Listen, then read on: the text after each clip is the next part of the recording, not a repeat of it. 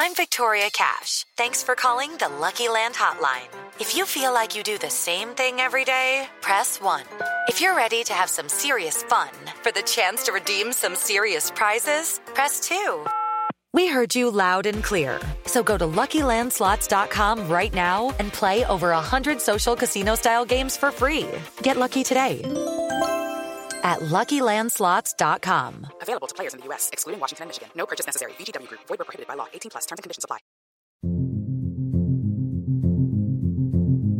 Welcome to the Advisory Opinions Podcast. This is David French with Sarah Isgur. We're going to cover a bunch of things today, including the controversy that has been burning up the Advisory Opinions inbox, the Advisory Opinions Twitter replies, and we're going to have a special guest. I, I don't know, Sarah. Should we should we disclose a special guest now? Let's do it. Producer Caleb.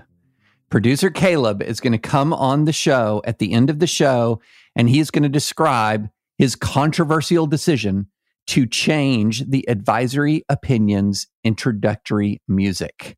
He's going to explain himself, Sarah. Are you going to are you going to grill him? Oh, yeah, obviously. Okay. Okay, cuz he we can't let him off the hook easily. I mean, we the people have to have a voice through us to have producer Caleb explain himself about our introductory music. But music isn't all we're going to cover today. We're going to talk about the Democrats' bill uh, introduced that will be introduced today uh, to expand the Supreme Court. We're going to talk about the trial of Derek Chauvin, what has gone right and wrong for the prosecution so far. We're going to talk about the most recent police shooting involving a taser uh, or involving allegedly a confusion between a handgun and a taser. We're also going to talk about an en banc Sixth Circuit case that upheld a, a restriction on abortion, a very specific um, restriction on abortion. Uh, and then, of course, we're concluding with the interview. Okay, so let's start this is something that's burning up the online world right now. Uh, I'm just going to read the first couple of paragraphs of an NBC sto- uh, story. Congressional Democrats will introduce legislation Thursday to expand the Supreme Court from nine to 13 justices. A totally random number, no doubt, Sarah. One that just would happen to change the balance of the court from 6 3 Republican appointees to 7 6 Democratic appointees. But I'm sure that's entirely accidental. Um, joining progressive activists pushing to transform the court. The move intensifies a high stakes ideological fight over the future of the court after Donald Trump and Republicans appointed three conservative justices in four years, including one who was confirmed days before the 2020 election. Um, your thoughts on this? Never gonna happen, never gonna happen, never gonna happen, never gonna happen. So we don't need to talk about it. right no, this is not going anywhere. This is not going anywhere. It's not happening. Um, there are not, I mean, there's not the votes on the Senate to bust the filibuster over this. Um, and even if you had no filibuster, there's not the votes in the Senate to do this. So that's that. Now, revisit it in 2018 if, I mean, in 2022, sorry, if Democrats win some sort of sweeping larger congressional majorities, maybe uh, but no, this is what? Uh, how many days of Twitter fighting is this going to be? Or maybe less than a day? Yeah, less. This I, this was a paid press release, except it was a free press release. But this was a press release in the form of legislation. That's all. Yeah. Okay. So we've checked we've checked that box. We talked about it only because we knew you might be a little bit curious about it, but I'm not taking it seriously. Sarah's not taking it seriously. Next topic. Okay. We have been paying attention uh, to the Derek Chauvin case. It has now it has now been going on for days and days. This is the case in uh, Minneapolis, the criminal prosecution of the principal police officer involved in the killing of George Floyd. And there has a, been a lot that has transpired. We have now seen the prosecution case. We have seen um, a large segment of the defense case. And so I think it's time, Sarah, to sort of talk about this case, uh, talk about where it's going, get some impressions about um, what's gone right and wrong for the prosecution, right and wrong for the defense. Um, I don't know. Do you want to start? Do you want me to start? What do you think? Happy to start because I think because we haven't talked about this yet, let's lay a lot of groundwork here. So, first of all, the prosecution rested their primary case. There is some discussion today about newly discovered evidence that I do not think will have a major impact on the case. This is the results of the carbon monoxide testing uh, that occurred that basically no one was aware of until last night slash the defense found out about it this morning um, the defense is going to rest their case today derek chauvin is not going to take the stand he's going to uh, in fact invoke his fifth amendment rights which he did this morning with the judge the jury will be instructed of course that it is the prosecution's burden to prove his guilt the defense does not need to prove his innocence and that they should not and cannot hold his decision not to testify against him. I do want to talk about the decision, though, for a defendant facing long odds not to testify. But first, let's talk about the charges that he's facing. Initially, he was charged with third degree murder and second degree manslaughter charges. They then added the second degree murder charge uh, so let's start at the highest level and talk about what needs to be proved for each one uh, and some controversies around each one. So, first, second degree murder. One, Mr. Floyd died. No question about that. Two, Officer Chauvin committed a prohibited felony. Three, Officer Chauvin caused the death of Mr. Floyd. So, this is a felony murder charge. This is really fascinating because Minnesota has a very old school felony murder doctrine that most other jurisdictions have gotten away from. First of all, a lot of jurisdictions have gotten rid of felony murder uh, because it can lead to some kind of screwed up results. But especially most of those jurisdictions have gotten rid of the merger rule type thing, where this is a where the murder is the underlying felony, basically, which is exactly what the claim is in this case that the assault is what led to the death. But that's really all the same action, as opposed to felony murder, where it's a bank robbery is the felony that led to murder. Um, where the assault is the felony, it basically just lets you charge someone with second degree murder if you assaulted someone and it resulted in their death, uh, which is exactly what this is going to be. Now, in order to prove assault, uh, for an officer, because of course officers are allowed to touch people against their will, um, you have to show that Officer Chauvin's use of force was unreasonable, that it went from a reasonable use of force needed to control or restrain and went past that. And the second it went past that to an unreasonable use of force, then you can find that he committed assault. And then that third element that he caused the death, of course, will be a big part of this as well. Okay, so that's the first one second degree murder. Interestingly, second degree murder in Minnesota carries the exact same penalty as third degree murder. So even though one sounds worse than the other, they're actually kind of the same in a lot of ways. So let's talk about third degree murder. Third degree murder and the manslaughter charge are actually very similar as well. The third degree murder here is what is sort of colloquial or in common law known as depraved heart murder. Uh, in Minnesota, they weirdly call it depraved mind murder, but if you're a lawyer and remember first year crim law, you're going to remember it as depraved heart. Elements one, Officer Chauvin committed an intentional act. No question that he was intentionally restraining Mr. Floyd. That act was eminently dangerous to human life. That's going to be debated. In perpetrating the act, Officer Chauvin knew he could kill Mr. Floyd by performing the act and displayed a disregard for his life. Four, Mr. Floyd died. Five, the act caused Mr. Floyd's death. Um, and then let's do the manslaughter charge last. Mr. Floyd died. Officer Chauvin acted negligently toward Mr. Floyd, and Officer Chauvin's negligence was the cause of Mr. Floyd's death. Again, if you're thinking that those last, that third degree murder and second degree manslaughter, you're not quite sure what the difference is, that's because you're listening well and you understand. that is not for lack of understanding.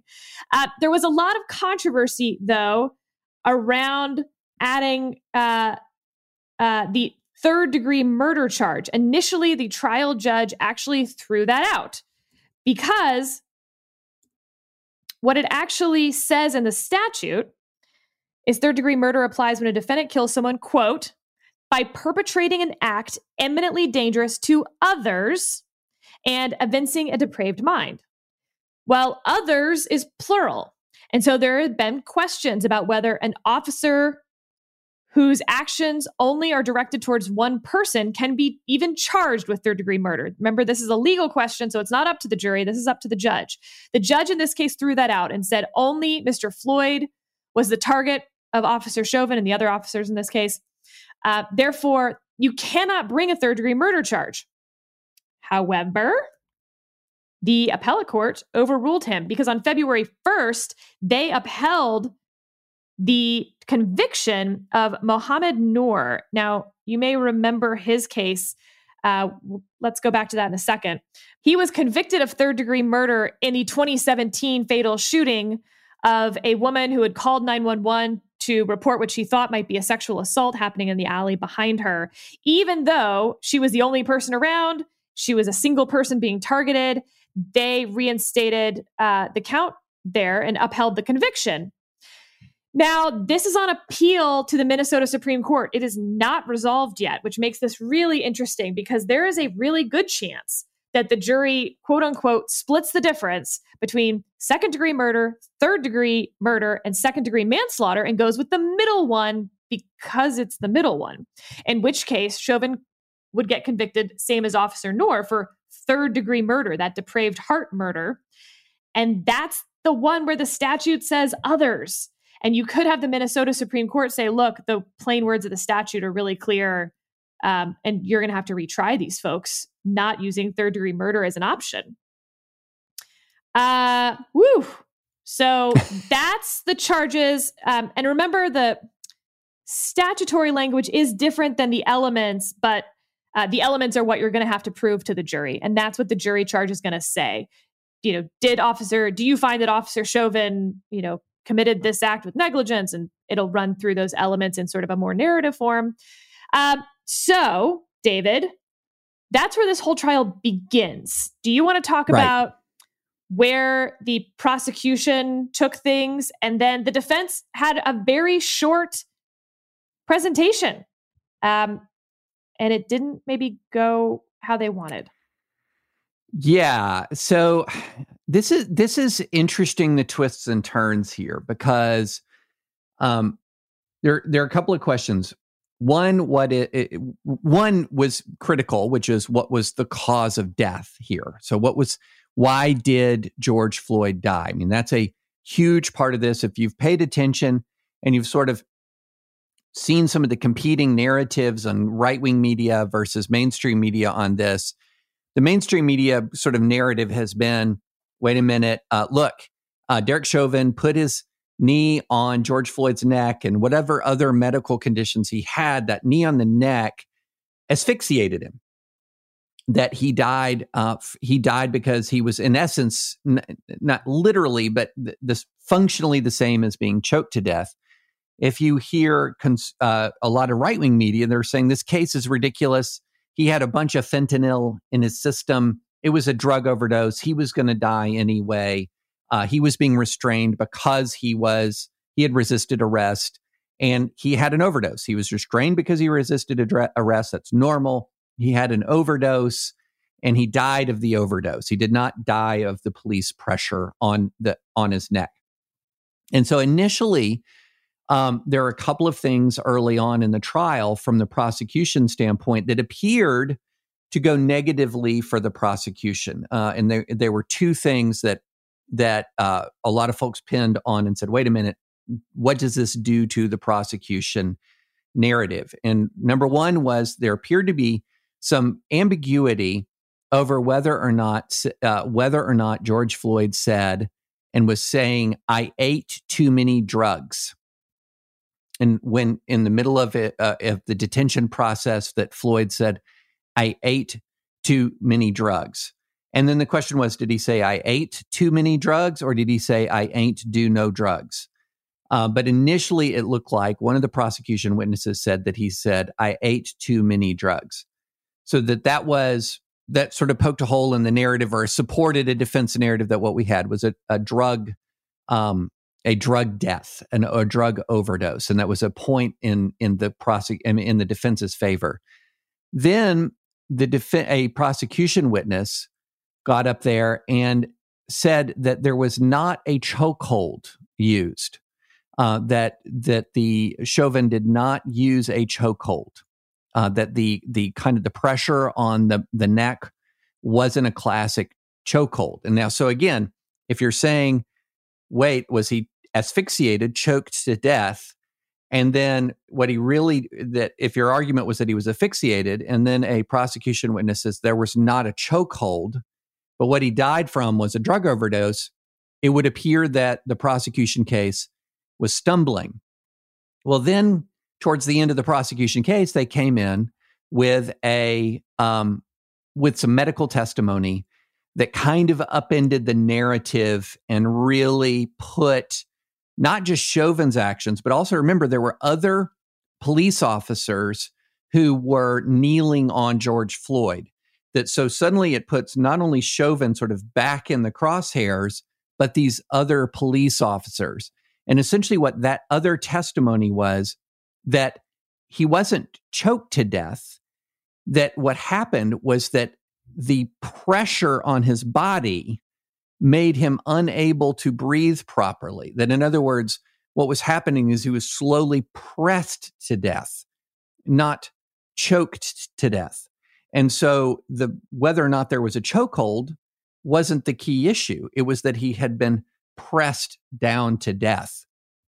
And then the defense case didn't go so well because there was some testimony. The question was: Was he being was um, was there a use of force on George Floyd, or was there a use of control testimony on George Floyd? And one of the key questions about control versus force is pain, is the presence of pain. And so, what was clearly what began to happen is, uh, uh, as the defense witness was being walked through the video, the evidence of pain was abundant. Where George Floyd is crying out, My stomach hurts, my neck hurts, everything hurts. Give me water or something. And so, what you're talking about is again a lot of pain that this was force, not just a control method. And so, um, what ends up happening, and, and my friend Andy McCarthy has been following this case very, very closely, and he interpreted this um, this evidence of all of this pain that there was an ex- implicit acknowledgement that Chauvin used excessive force on Floyd. So you went from a situation earlier on in a trial where there's no chokehold, there was evidence that that Floyd resisted, and he said I ate too many drugs. All of those things seem to add up to some doubt here. And then it turns into, well, wait a minute, didn't matter if there was a chokehold he was slowly pressed to death through not just the use of a control technique, but force even after he stopped resisting. And that's why I think a lot of folks who've been watching this for kind of trying to come into it without a lot of bias on the front end have said, um, hmm, this has started to swing against the defense. Of course, it's going to be up to the jury, but it's started to swing against the defense. I think that's right. I watched the testimony uh, from the expert. And again, you know, just from a communication persuasion standpoint, it's very interesting testimony because while what he said hurt the defense's case, the way he said it arguably helped them. He maintained his credibility. If he had just continued saying like, "Nope, nothing, nothing to see here, nothing wrong here," uh, it would have undermined what he had said to help Officer Chauvin. So, as expert witnesses go, um, the part of the problem, maybe the only problem here, is that the defense has a really hard case to make. Not that their expert screwed up. I think their expert actually did exactly what you'd want an expert to do in that situation, which is maintain your credibility, even if you have to concede some stuff, because your credibility is the only thing that the jury has to go on at this point. And if you're our star witness, we need you credible. Um, so, but this gets to the question I asked earlier, David. the choice of a defendant to testify or not to testify comes after the prosecution has made their case, after the defense has made their case, and you've seen how the whole thing goes. And now the defendant has to sit there and talk to their lawyer and say, is it worth it? And, you know, to take the stand comes with a lot of downsides. The jury is largely gauging whether they like you. Um, the cross examination, in this case especially, would have been brutal uh, as they just walk through the video and pause it every couple seconds. What are you thinking now? A couple more seconds. Okay. What are you thinking now? Uh, do you think he's resisting arrest at this point? Did, did you believe at that point that he was resisting arrest? Because he hasn't moved uh, for two minutes. Okay, one more minute. Now he hasn't moved for four minutes. Do you still think he's resisting arrest? You know, like that's how that cross examination would have gone. On the other hand, there is no way that they believe this has gone well for them.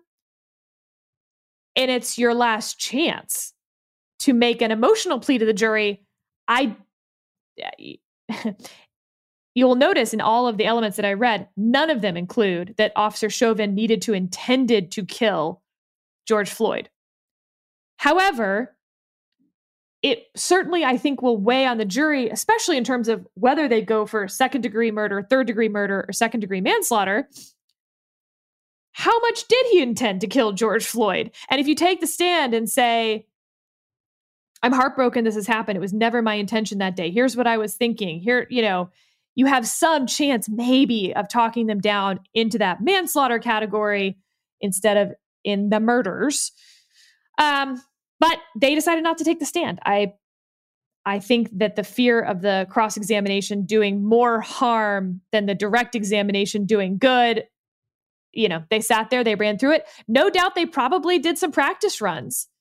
Uh, I found it interesting this morning as Officer Chauvin was speaking with the judge because when you waive uh, your right to testify and invoke your Fifth Amendment rights, that is not your lawyer's decision. That is your decision. And so the judge asks you, the defendant, and you have this little colloquy with the judge. Again, this is a very short, this was less than five minutes, certainly. It might have been closer to three minutes back and forth that I watched. Uh, if I were his lawyer, I don't think I'd put him on the stand simply from a demeanor standpoint. His facial expressions, he had trouble not looking like he was. Smirk has some pejorative connotations and I don't mean it actually to be pejorative. I mean what is less than a smile, but where your mouth kind of has this like upturned look to it that you can't quite read what the person is thinking. Do they think something about this is funny? I, there's no way he thought this morning was humorous in any way. It it's probably just the way his face is. Um, but his his mannerisms, his facial expressions, his voice, all of those sort of nonverbal cues that a jury is going to read into so much, I don't think I'd put this guy on the stand. Yeah, you know, it's interesting how people have different communicative quirks when they're nervous or under stress. So, you know, one of mine, if I'm a little bit nervous, is I kind of have a nervous chuckle. You know, like I'll kind of, you know, to break the tension, even if something's not funny. Yeah, that's that's a tell for me that I'm not necessarily entirely comfortable right now, which that can be in certain circumstances really bad. that could be really bad. Or people have sort of a defensive smirk or a defensive kind of defiance. Um, there's a lot of different ways in which which is one of the reasons why I've always been very negative about the ability of people to determine veracity by demeanor. I'm very down on that. Um, and one of the reasons why I'm down on that is I have litigated enough cases to know that, you know, there are many times when I've come in and I have questioned a witness and I know what's true because I have the documents in front of me, or I have an audio tape, or I have whatever I need to establish a fact. And I've had people tell me that what is true is not true with such conviction that if I wasn't about to pull out the next exhibit, they would have absolutely won me over. Absolutely. And then I've seen people who are telling me things that are true who are so nervous that I wouldn't believe them as far as I could throw them. So there is so much to this this um, demeanor calculus that attorneys have to think through before they put someone on the stand. And the other thing that I would put note about this is if you are experienced in defending police officers, and if you've paid a lot of attention to these police officer cases, you will know time and time again that there are two kinds of two concepts that have been used very effectively with juries of jurors that do not apply here. And one is split second decision making.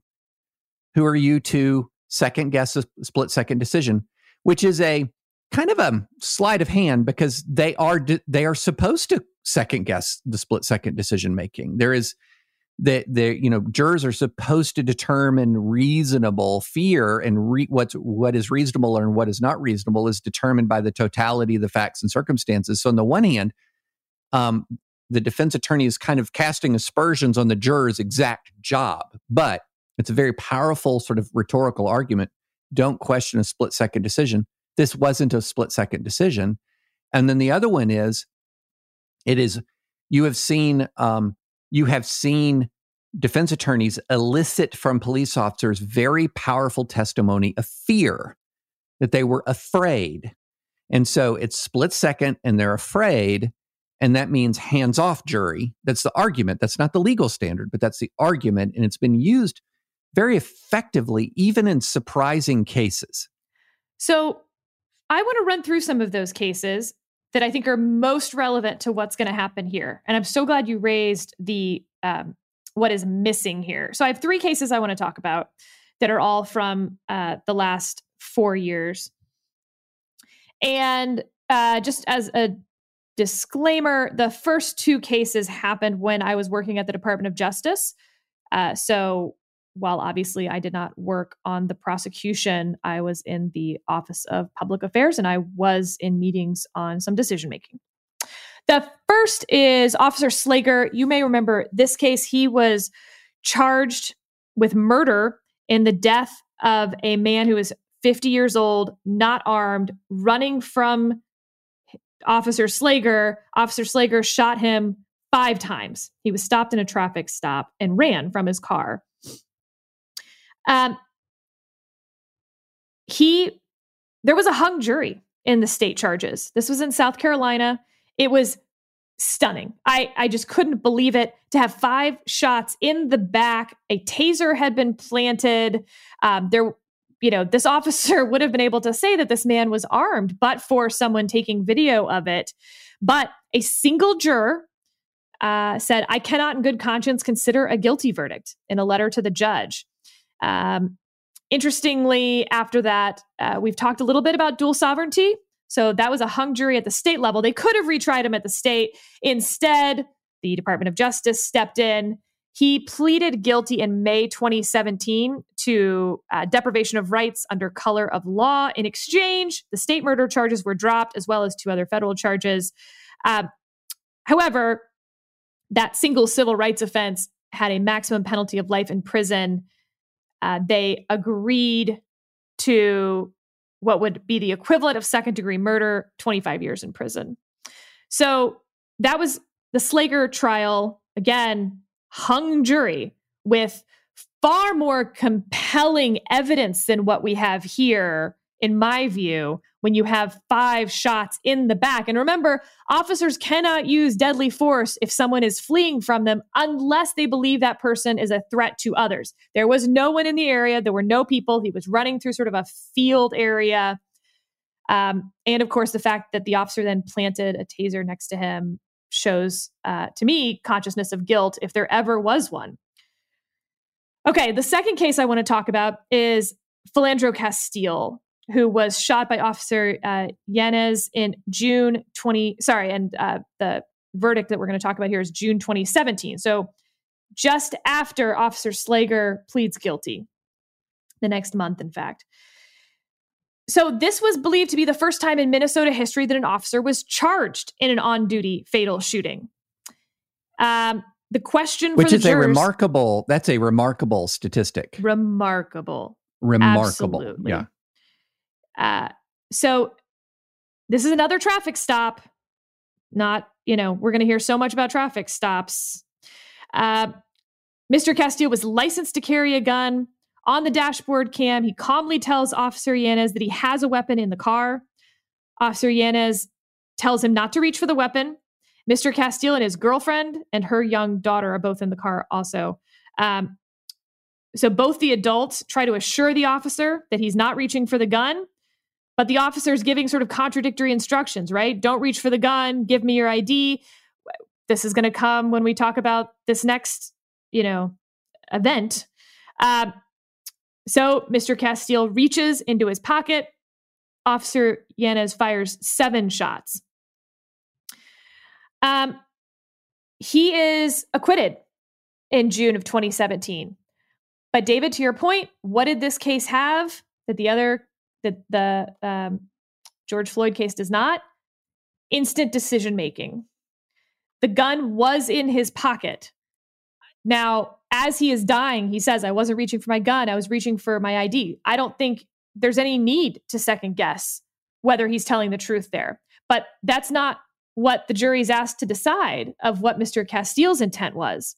The jury's asked to decide what a reasonable officer would have thought at that moment. I have a gun in my pocket. I'm reaching into my pocket. He fires seven times and he's acquitted. Third case I want to talk about Officer Noor. Uh, this case uh, that I mentioned earlier is decided in April 2019. It is the first time that an officer in Minnesota was convicted of murder for shooting someone while on duty. So, um, somewhat interestingly to me, so remember I said May 2017 is when Slager pleads guilty. June 2017 is when Officer Yanez in Minnesota is acquitted. Uh, July 2017 is when Officer Noor shoots Justine Damond. She called 911 to report a possible sexual assault. Noor and his fellow responding officer, Noor is in the passenger seat. Responding officer is driving. Um, she approaches the police car. Noor shot once from the passenger side through the driver's side window, hitting her once. Her fingerprints were not found on the car. Uh, here's what's interesting about this case, David. He does take the stand. Interesting. Yeah. And he tells jurors that he and his partner sat in the squad car in the alley. They were about to clear the call and leave when they heard a bang. After the noise, he saw his partner struggling to get his weapon out, and his partner had fear in his eyes. He then sees a blonde woman in a pink shirt raise her arm, and his partner exclaims, Oh, Jesus. Uh, Noor said he put his left hand on his partner's chest, extended his right arm to fire. At that moment, he feared for his life. Uh, quote, and there was a threat, and my intention was to stop the threat. Now, the prosecution, their case was there was no bang, there was no real fear. A woman is approaching in pajamas. She doesn't ever get close enough to touch the car, and you're shooting through the driver's side window over your partner. That is the definition of third degree depraved heart reckless conduct. Um, and he was convicted. Yep. And so that brings us to now. I'm so glad you brought up the. Um, I, have actually written about every one of those cases except the Noor case. Um, at at some of them at length, and the Walter Scott case is that that's this is the this is the you know the Slager case that you talked about, and it is a it's still astonishing that it was a hung jury in that case because um, the Walter Scott was running slowly away from the police officer, running slowly away. He's what a fifty year old man, and but here was the testimony that I to this day believe got the uh, at least one juror one juror to acquit, to vote to acquit, which resulted in this hung jury. And this is what he said, quote, to the jury. In my mind was fear. I was scared with everything leading up to this. It was total fear that Mr. Scott was coming toward me. Well, Scott wasn't coming towards him. but it's that I was scared. In my mind was fear. And if you go back to the Philando Castile case, um, it's the same. You can you can hear in his voice when if you actually listen to the video, which I would not recommend. It's just so disturbing. He panics. He he loses his cool in that moment. He's afraid. And I think what has happened, and, and I called this the unwritten law that helps cops go free. And if you go back and you look at the actual legal standard, so let's go to the Walter Scott case. So here's the juror instruction the defendant, the police officer, does not have to show he was actually in danger. It is enough if the defendant believed he was in imminent danger and a reasonably prudent person of ordinary firmness and courage would have had the same belief. Okay. So, what's happening is that defense attorneys are doing a very good job of skipping over that phrase that says reasonably prudent person of ordinary firmness and courage and have drilled in on defendant believed he was in, in, in imminent danger. And so what they've done a very clear job, clever job of saying if they were afraid, if I can prove fear, then I can prove that the use of force was justifiable. Not not reasonable, but just the existence of fear. That if you can prove the existence of fear, then you're going to eh, maybe at least get one juror, maybe the jury as a whole to acquit you. And this has been a consistent theme in police cases. It's as if the defense has successfully persuaded jurors to read out the reasonable standard, the reasonable person standard, and just look at whether or not fear existed. And that has happened time and time again. I thought that the prosecution and that cross examination of the expert witness um, learned from those cases really well because they then elicited from that expert that we talked about, Brodd, um, the defense expert, mind you. And it's funny because I heard another legal pundit saying for a moment, she sort of lost her train of thought. She went to the kitchen or something, came back. She thought that this was direct examination of a prosecution witness as the prosecutor was cross examining Brodd to distinguish between a threat and a risk. So good. Yeah. A threat, and here I'm going to borrow uh, Andy McCarthy's lovely summary of it from National Review. Police may use force to counter a threat they perceive based on some affirmative act by a detainee, but they may not use force based on a mere risk that a detainee might pose a threat at some future point. Floyd was unconscious, non responsive. The possibility that Floyd could have regained consciousness and started fighting the police was a risk. It was not a threat when he was prone on the ground, cuffed behind the back, unconscious, and pulseless. Brilliant move by the prosecution, giving the jury words to explain what is otherwise um, a spectrum. Ah, it's not a spectrum. There's a threat and there's a risk, and they're two different things, not a spectrum of fear. Uh, great, great move by the prosecution. I, you know, if you can't tell already of how I think this is going to turn out, um, I think that will be the difference maker. Yeah. Yeah. I, you know, if I had to guess, I would say there's going to be a conviction on one of the accounts, but we don't know. We don't know. Um, I will say I was stunned you know, the Michael- in the Slager case. I walked into the attorney general's conference room, uh, just like throwing papers in the air and asking how the hell this could have happened. And, you know, it was so funny not a single federal prosecutor in that room was surprised or it, like they were puzzled by my shock and anger. They're like, it's a jury, Sarah. That's what happens. It's unpredictable and it's really hard to convict a police officer. I do think that sort of what I call the unwritten law that helps cops go free is being chipped away. That that there are jurors who are now taking a look and asking, was this reasonable? But there are two cases, two cases that are just burned in my brain that where this unwritten law locked in. And Philando Castile is one. And if you go back and you look at it, Philando Castile was operating under two separate commands at the same time. One was get your license and proof of insurance. And the, the other one is don't reach for your gun. Okay. So he's he's asked for a license and proof of insurance. Castile provides Yanez with with proof of insurance card. Um, Castile tells Yanez, I have a firearm. That's when Yanez puts his hand on the holster. Yanez says, Don't reach for it. Um, and then he keeps responding to him, I'm not pulling it out. He's not pulling it out. Yanez screams, Don't pull it out, fires. So he had these two things don't reach for the gun and get his license.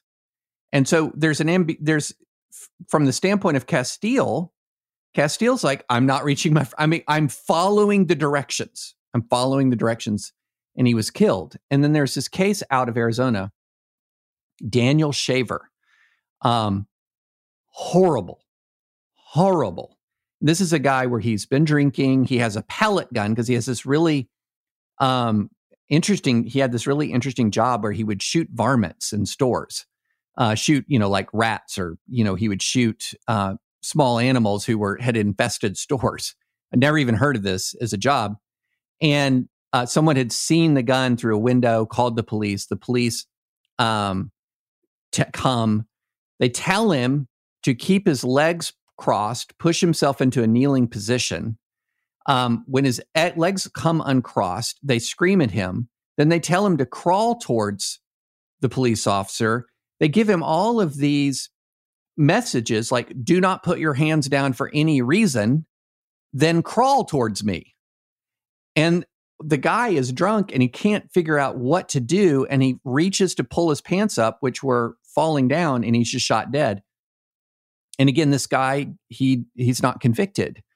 Um, I'm just, you know, going through this. I know this is kind of repetitive, but it it illustrates a lot of the reason why so many people were fr- have, were frustrated at these verdicts because what they were doing is they were establishing a rule that not only if I'm afraid do I get to shoot somebody, but if I give inconsistent and contradictory commands to a citizen, I'm entitled to resolve the ambiguity that I created myself with by using deadly force.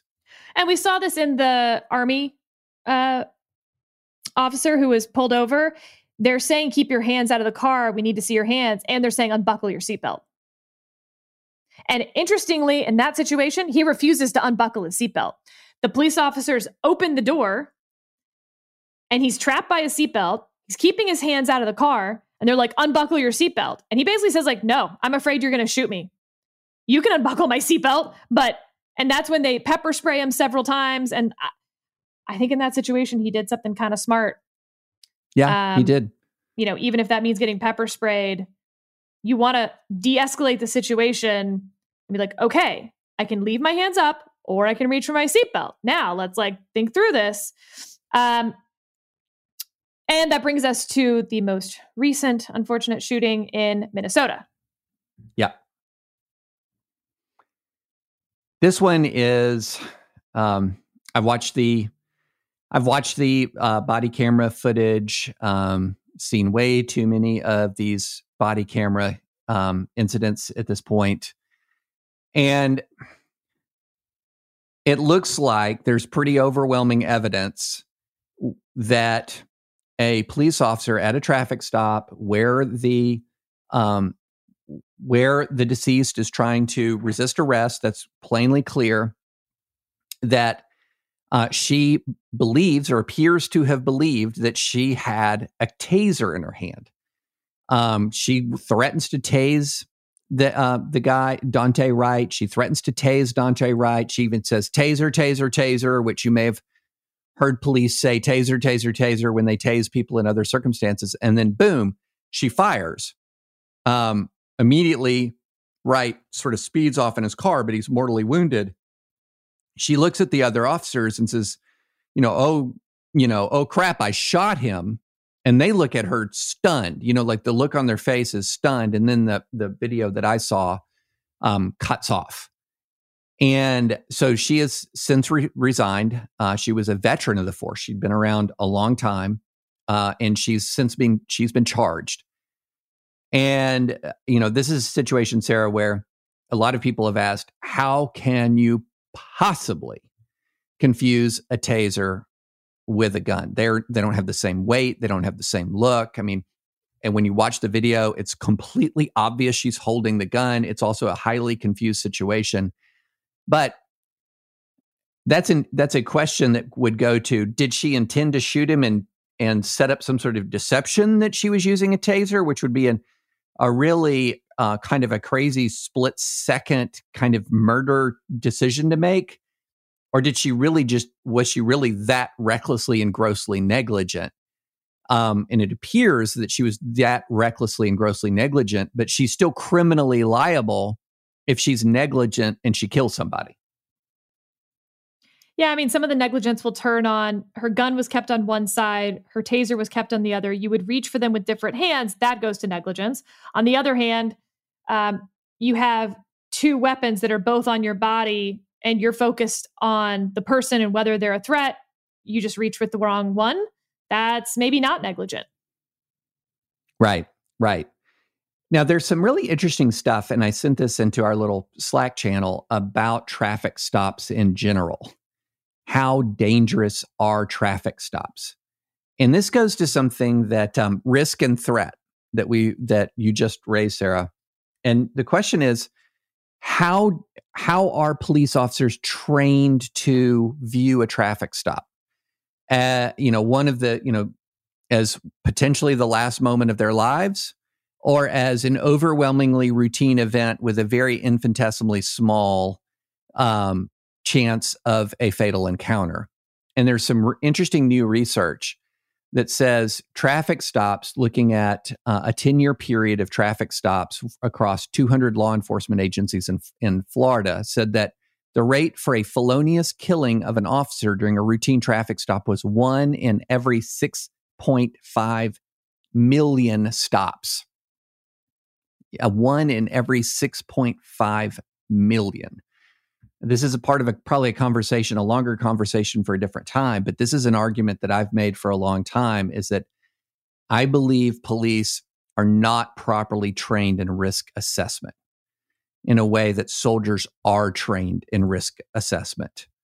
And that, makes a that creates more shootings than are necessary to maintain, you know, for law enforcement uh, to maintain law and order and for uh, law enforcement to do their jobs. But that's a that's a long conversation, Sarah.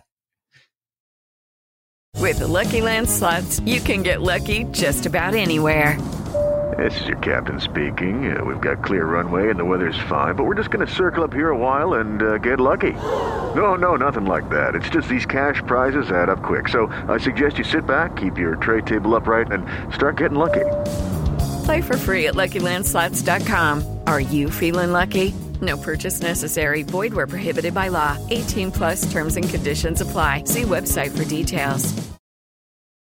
All right. Let's do, I mean, the other super easy, not controversial topic for today abortion. So there's a few things going on in the world. Uh, well, really, all in the Sixth Circuit. So, Tennessee has asked the Supreme Court on an emergency basis to reinstate a waiting period law. It requires a woman to wait at least 48 hours after uh, uh, seeing a physician to then undergo an abortion.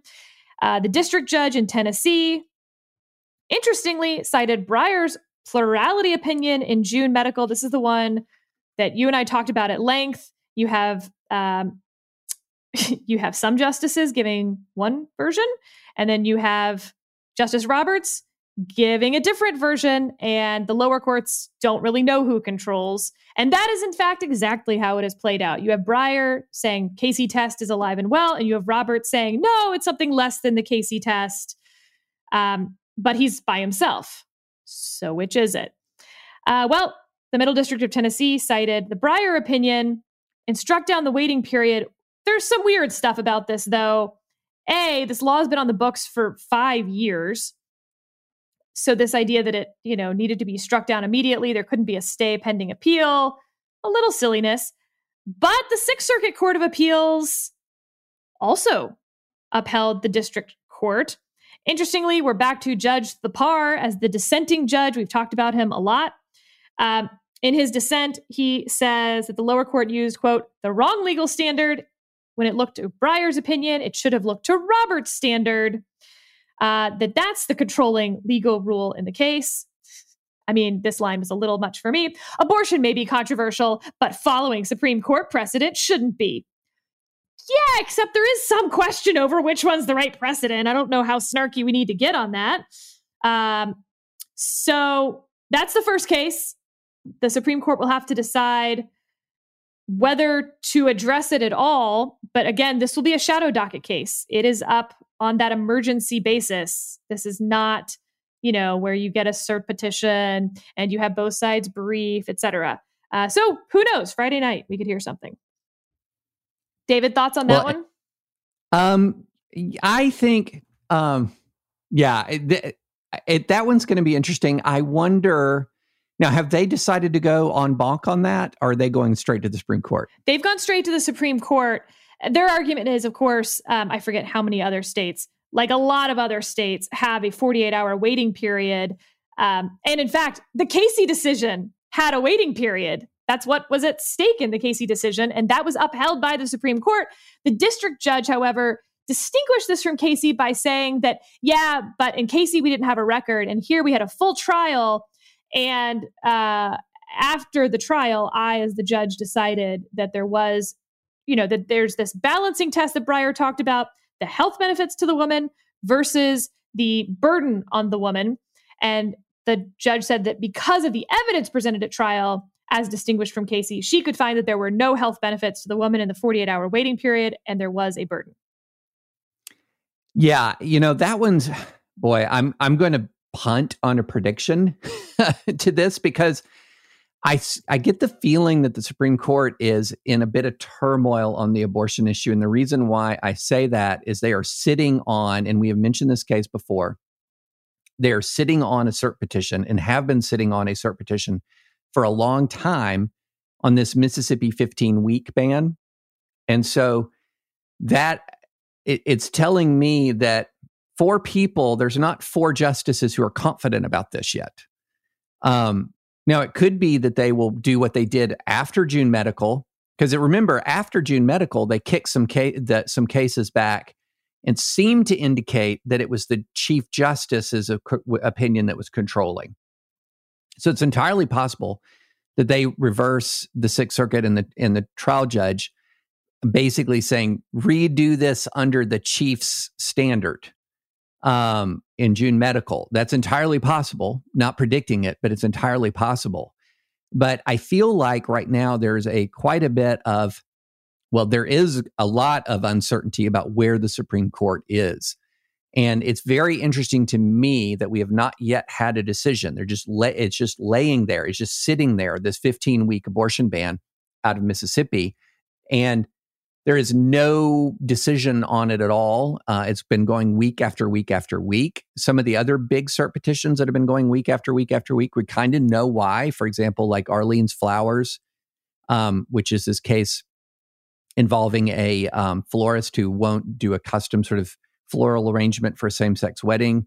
Pretty clear they're waiting, that the court is waiting on the outcome of the Fulton religious liberty case to, to reach a determination but there's some conf- there's some interesting what are they waiting on on the mississippi case? Um, so that's that's what i'm interested in. The other thing that's interesting is in the case we're about to talk about um, involved coming out of the sixth circuit the en banc court used the roberts standard. Um, yes. yes so that's why i think it's entirely possible the court just kicks it back to the sixth circuit to use the Robert standard the way it just did in this case called preterm Cleveland versus McCloud. Do you want to talk about that one? Yeah, so this was a 9 7 en banc decision. So it was pretty close. And this upheld an Ohio law that prohibits a doctor from performing an abortion if the woman becomes aware that her child has or probably has Down syndrome. And she tells the doctor that that is a reason why she is seeking the abortion. Now, David, this gets pretty in the weeds because when I initially heard that there was an Ohio law that prohibited abortions because of fetal Down syndrome, I was like, well, that's clearly unconstitutional. That is clearly a burden on the right to seek an abortion under Supreme Court precedent, whether you're using Roe, Casey, or anything in between. However, the actual Ohio law, I think, doesn't do what the Ohio legislature wanted it to do. no. And that's where the majority hangs its hat, albeit a little dicily. But because it doesn't prohibit you from getting an abortion, their argument goes, it only prohibits you from telling your doctor why you're getting an abortion. And they're arguing that might implicate some First Amendment problems, but you didn't bring us First Amendment problems. You brought us abortion problems. And therefore, your right to have an abortion isn't affected whatsoever. So this is fine. Yeah, it's hmm. basically you can go and and get an abortion in Ohio just if you tell the doctor you're doing it because the the baby has down syndrome then the doctor can't do it and so so the answer then is just don't tell the doctor. If you if if a woman wants an abortion they don't talk to the doctor about the reason. They just which clearly isn't what procedure. ohio intended by the way. Yeah. Well it's it's interesting to me because it's the statute is crafted in such a way that it almost feels like maybe the legislature knew what it was doing but was going back to the public sort of the pro-life voter and saying hey we banned abortion uh, for down syndrome. Um, because the you know the law says what it says. It's not like it's accidental. It just feels like some eh, yeah th- there's some it's some very clever drafting, which seems almost custom designed to achieve this particular result under a, you know, a relatively narrow reading of Casey. Um, but also where you would have a legislator go back to the home district and say, I, I, I just voted to ban abortion uh, of Down syndrome children, when that's not what's outlawed at all. Um, it's a really, and you you start to then actually wonder, how many cases are like this? You know, that how many cases? So anyway, it's a very niche. It's a very niche decision. Um, and so it's the one of question those will now turn, if it goes to the Supreme Court, on in fact, I think whether not being able to discuss your reasons for seeking a medical procedure with your doctor is an undue burden on the right to have an abortion, which honestly, I feel like the majority didn't discuss nearly enough. Um, I don't know who's being too clever, more too clever by half. The Ohio legislature who passed this, or the nine judges on the Sixth Circuit who upheld it and were like, oh no, it's just a speech problem, not an abortion problem. Um, look, like again, I'm not passing any moral judgment on this law or abortion as a whole. I'm just talking about what Roe says, what Casey says, what June Medical says, what Hellerstedt said, what Supreme Court precedent is, this feels um, odd. Well, you know, one thing that they did pretty clearly is that they did apply the Chief Justice's re, uh, opinion in June Medical. So, flat out, this is the test. This is the test that they applied. And first, uh, a law regulating abortion is valid if it satisfies two requirements. First, it must be reasonably related to a legitimate state interest, because we are trying to go, we are to apply the traditional rule of deference to the state's medical and scientific judgments. This requirement is met whenever a state has a rational basis to use its regulatory power. Second, the law must not have the effect of place, placing a substantial substantial obstacle in the path of a woman seeking an abortion of a non-viable fetus. And then under the law of the circuit, which is not the Roberts opinion, it says under the law of their circuit, a woman faces a substantial obstacle when she is deterred from procuring an abortion as surely as if the government had outlawed abortion in all cases, which seems to be even narrowing Casey more than Roberts. Even if a law regulating abortion is unconstitutional in some applications, the law remains facially valid so long as it does not impose an undue burden in a large fraction of the cases in which the regulation is relevant. So that's the test that they applied. Um, if the Roberts test is the test, this case probably, you know, it'll go up on cert. I, I would expect it to go up on cert. This case will probably be cert denied if the Roberts test is the test, is is is my view. But this is a lot just coming at this, Sarah, from the position of sort of thinking through pro-life jurisprudence for years and years and years. This is why Casey, in many ways, causes pro-lifers to ta- tear their hair out. This is what happened to to my hair. Is that what you're left with with Casey is this incredibly these incredible marginal legal challenges to abortion that are run through legal tests that are more difficult to decipher than like the Dead Sea Scrolls. And you just don't know where the law really, really is here. And so you're left with these little cases, these cases like this. The width of the hallway in a clinic, um, abor- uh, how what are your admitting privileges for a local hospital? What is the knowledge? What does what knowledge does the doctor have for the reason for the abortion? It's just all of these little tiny little things that are run through an incredibly vague legal test. Um, and it's frustrating. All right. Well, before we bring on producer Caleb, two quick updates. One, Speaker Pelosi says she has, quote, no plans to bring the bill to expand the court to 13 justices to the floor. So that's the end of that. That prediction came true an hour after I said it. Second, the Biden DOJ has asked the Supreme Court not to hear the challenge to the all male military draft. We discussed that.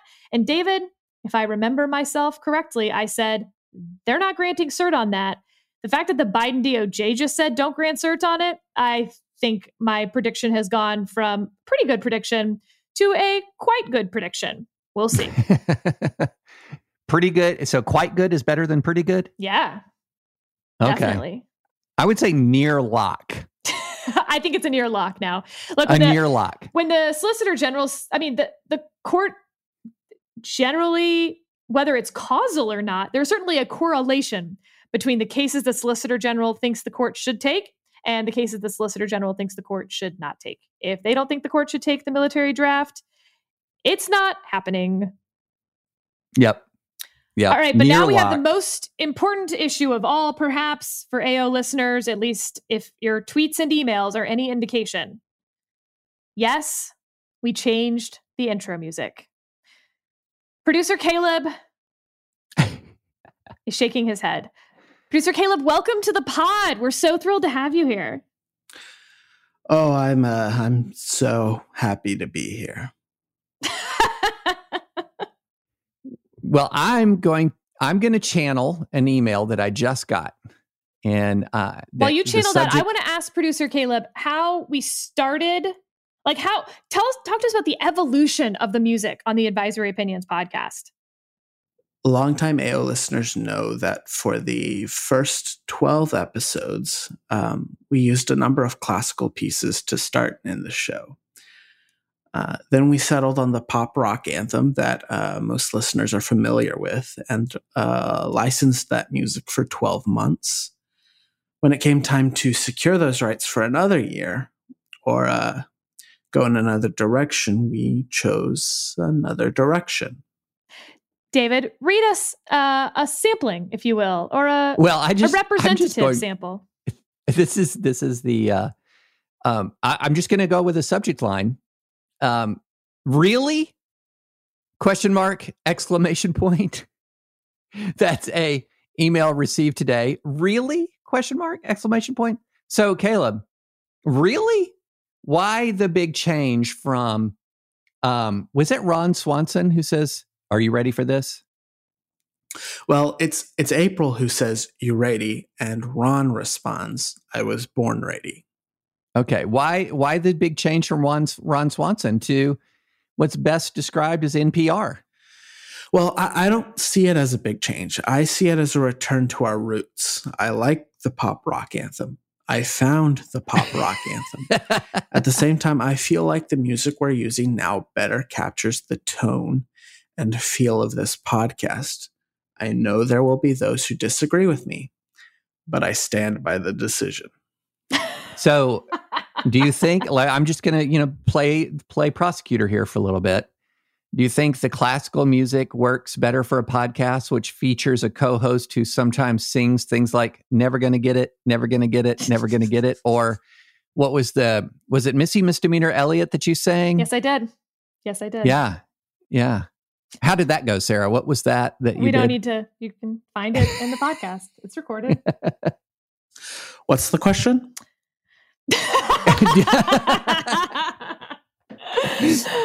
All right, Caleb. Given that, would did you get complaints after you switched from the classical to the pop rock? Yes, we did. Uh, a number of people were upset when we made that change. Um, I've been in this industry for almost a decade. You cannot make everybody happy. Do you think do you think we'll change the music again in a year just to like see how many people we can anger every, you know, April? That's that's one strategy for growing an audience. Caleb, when I told you that we had gotten, you know, a dozen, two dozen tweets and emails, um, what did you say back to me? Probably best not to repeat that. wow, that sounds dismissive. All I'm going to say, producer Caleb, this this is your call, is that I think it would be fun each year to do maximum head snapping change so that next year, this time, we're talking about why did you switch from classical music to Guns N' Roses' anthem, Welcome to the Jungle? We cannot afford that. uh, you know what? I actually thought David was going to say something else and I was going to disagree with him. But actually, I agree with what David just said. I think that we should change the music every year. Ha. Yeah. but guys, here's the like secret to this whole thing. Uh, David and I, it's Caleb's call. Caleb's call. That's why he's the producer. I'm not a dictator here. I did seek your advice and consent. I thought it sounds cool. I, I thought it sounded cool. I liked it. I liked it. Had, I think it sounds, it has a little bit of like a serious and ominous tone. I actually think it's more contemplative and uh, uplifting. Um, I also prefer it, but I couldn't really. So it's weird. I prefer it when I'm just listening to two, like if I were listening like to Spotify or something. But with the pod, I guess I I don't know. I, I that's why I like the idea of changing it uh, every Yeah, year. yeah. I, we keep this for a year because Caleb, to your point, we're gonna get twenty or so tweets and emails next year, and I will enjoy that more. We derive joy from different things. I think either Welcome to the Jungle or the opening guitar riff of Sweet Child O' Mine. We definitely cannot afford that. Caleb, would you say this is your favorite pod that you currently produce or have ever produced or could ever dream of producing? Well, I report directly to Steve and Jonas, so I um, plead the fifth. That's unacceptable. Um, Uh, we just had a live comment from a, a- one of our esteemed dispatch colleagues who proposes a Cardi B song to incite maximum vitriol.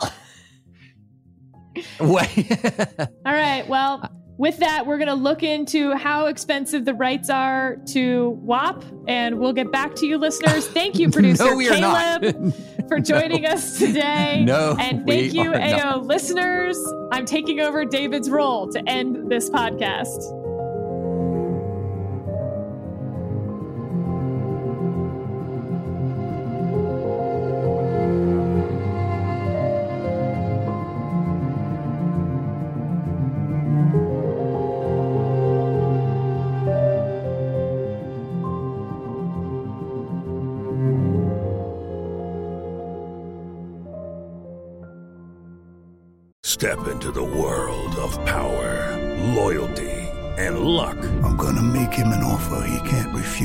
Family, cannolis, and spins mean everything. Now, you wanna get mixed up in the family business. Introducing The Godfather at ChumbaCasino.com. Test your luck in the shadowy world of The Godfather slot. Someday, I will call upon you to do a service for me. Play The Godfather now at ChumbaCasino.com. Welcome to the family. No purchase necessary. VGW Group. Void where prohibited by law. 18 plus. Terms and conditions apply. I'm Victoria Cash. Thanks for calling the Lucky Land Hotline. If you feel like you do the same thing every day, press 1. If you're ready to have some serious fun for the chance to redeem some serious prizes, press 2.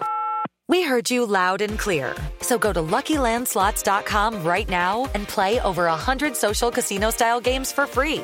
Get lucky today at LuckyLandSlots.com. Available to players in the U.S., excluding Washington and Michigan. No purchase necessary. VGW Group. Void prohibited by law. 18 plus. Terms and conditions apply.